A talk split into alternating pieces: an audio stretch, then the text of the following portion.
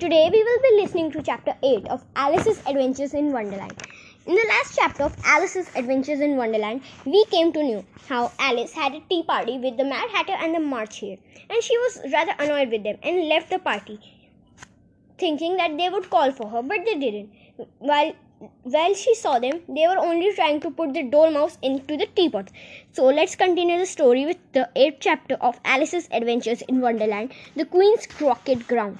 A large rose tree stood near the entrance of the garden, and the roses growing on it were white, but there were three gardeners at it, busily painting them red. Alice thought this very curious as she went nearer to watch them. And just as she came up to them, she heard one of them say, "Look out now, Fi! Don't go splashing paint over me like that."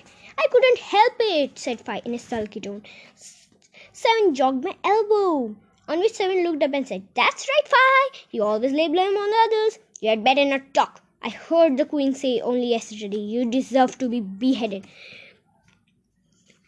"For what?" said one who had spoken first. "That's none of your business too," said Seven. "Yes, it is his business," said Fi, "and I will tell him. It was for bringing the cook tulip roots instead of onions." Seven flung down his brush and had just begun. Well, all the unjust things. Then his eye chanced to fall upon Alice as she stood watching them, and he checked himself suddenly. The others looked round too, and all of them bowed low. "Would you please tell me," said Alice rather timidly, "why are you painting those roses?" Seven and Five said nothing but looked at Two. Two began in a low voice. "Why, the fact is, you see, miss, this here ought to have been a red rose, and we put on a white one in by mistake. And if the Queen was to find out, we should have all our heads cut off, you know. So, you see, miss, we are trying all our best before she comes to." At this moment, Five, who had been anxiously looking across the garden, called out, "The Queen! The Queen!" And the three gardeners instantly threw themselves flat upon their faces. There was a sound of many footsteps, and Alice looked round, eager to see the Queen. First came 10 soldiers carrying clubs. These were all shaped like the three gardeners, oblong and flat, with their hands and feet in the corners next the 10 courtiers. These were ornamented all over with diamonds, and walked two and two, as the soldiers did. After these came the royal children. There were 10 of them, and the little dears came jumping merrily along, hand in hand in couples. They all were ornamented with hearts. Next came the guests, mostly kings and queens, and among them Alice recognized the White Rabbit. It was talking in a hurried, nervous manner, smiling at everything that was said, and went by without noticing her. Then followed the Knave of Hearts, carrying the king's crown on a crimson velvet cushion. And last of all this grand procession came the King and Queen of Hearts. Alice was rather doubtful whether she ought not to lie down on her face like the three gardeners, but she could not remember ever having heard such of a rule as processions. And besides, what would be the use of such a procession, thought Alice, if people all had to lie down upon their faces so that they couldn't see it?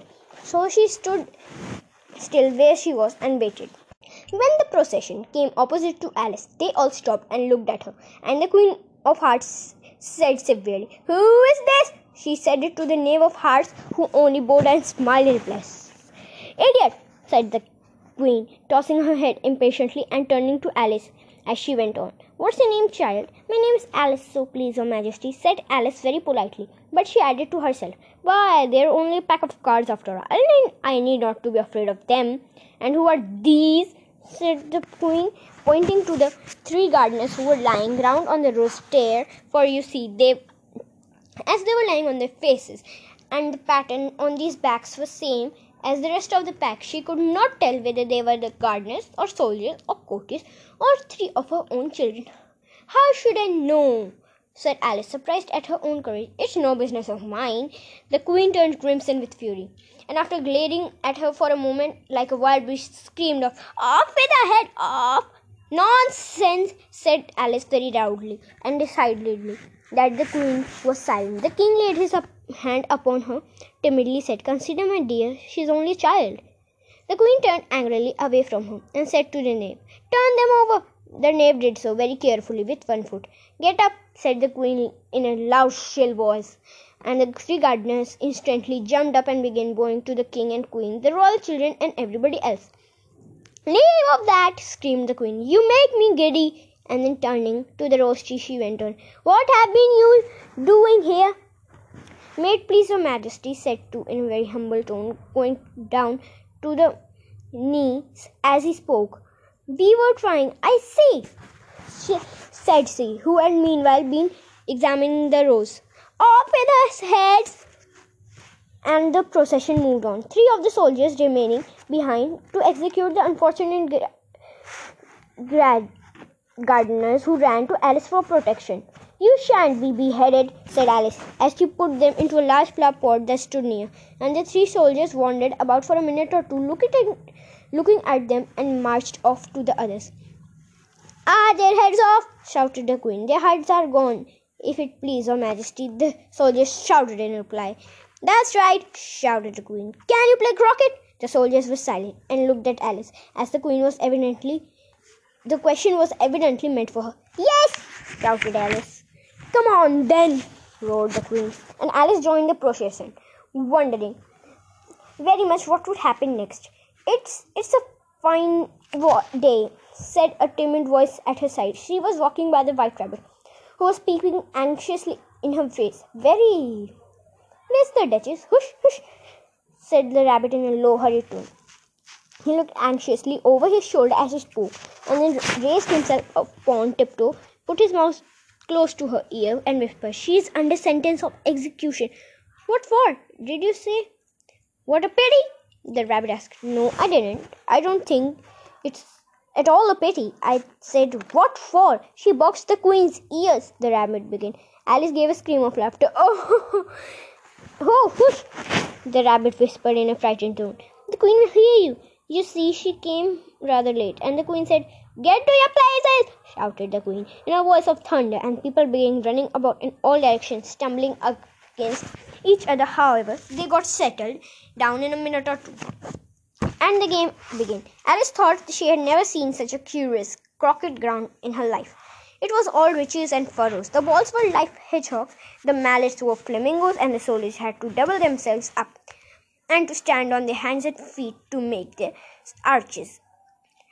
The chief difficulty Alice found at first was managing her flamingo. She succeeded in getting its body tucked away comfortably enough under her arm, with its leg hanging down, but generally, just as she had got its neck nicely below with its head, it would twist itself round and look up in her face with such a puzzled expression that she could not help bursting out laughing.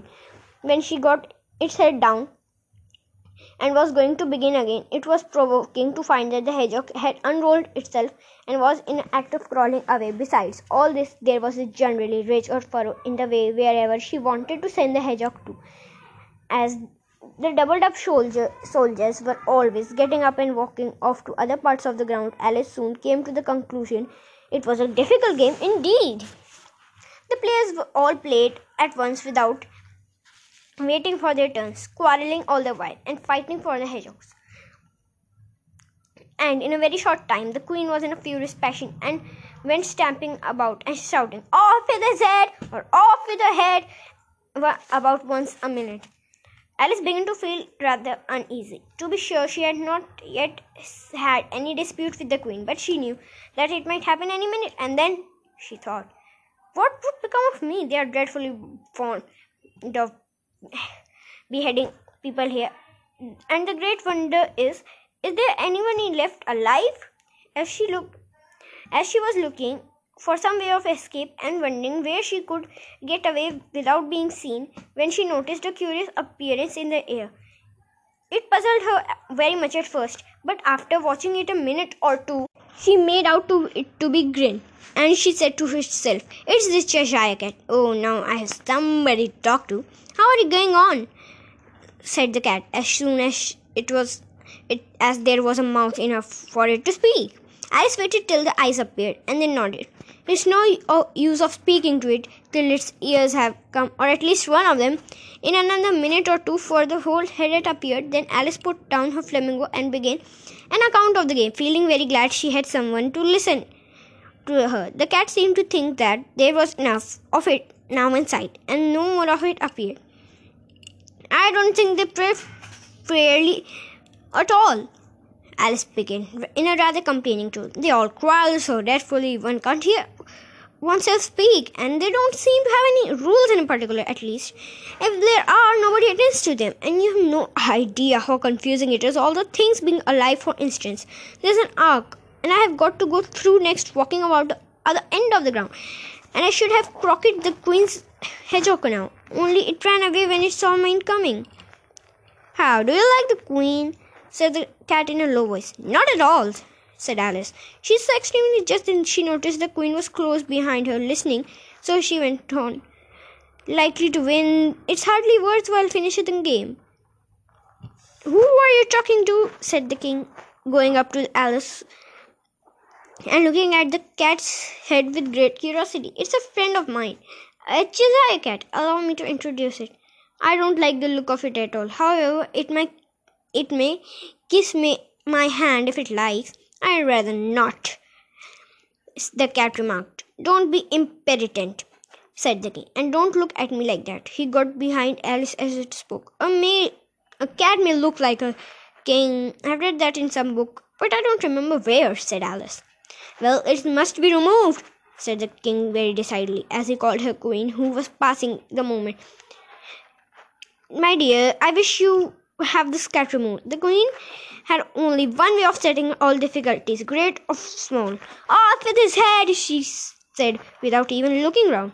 I'll fetch the executioner myself, said the king eagerly, and he hurried off.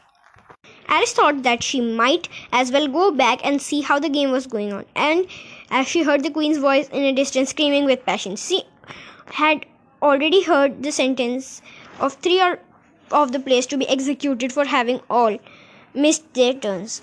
And she did not like to look at things at all, as the game was in such a confusion that she never knew whether it was her turn or not.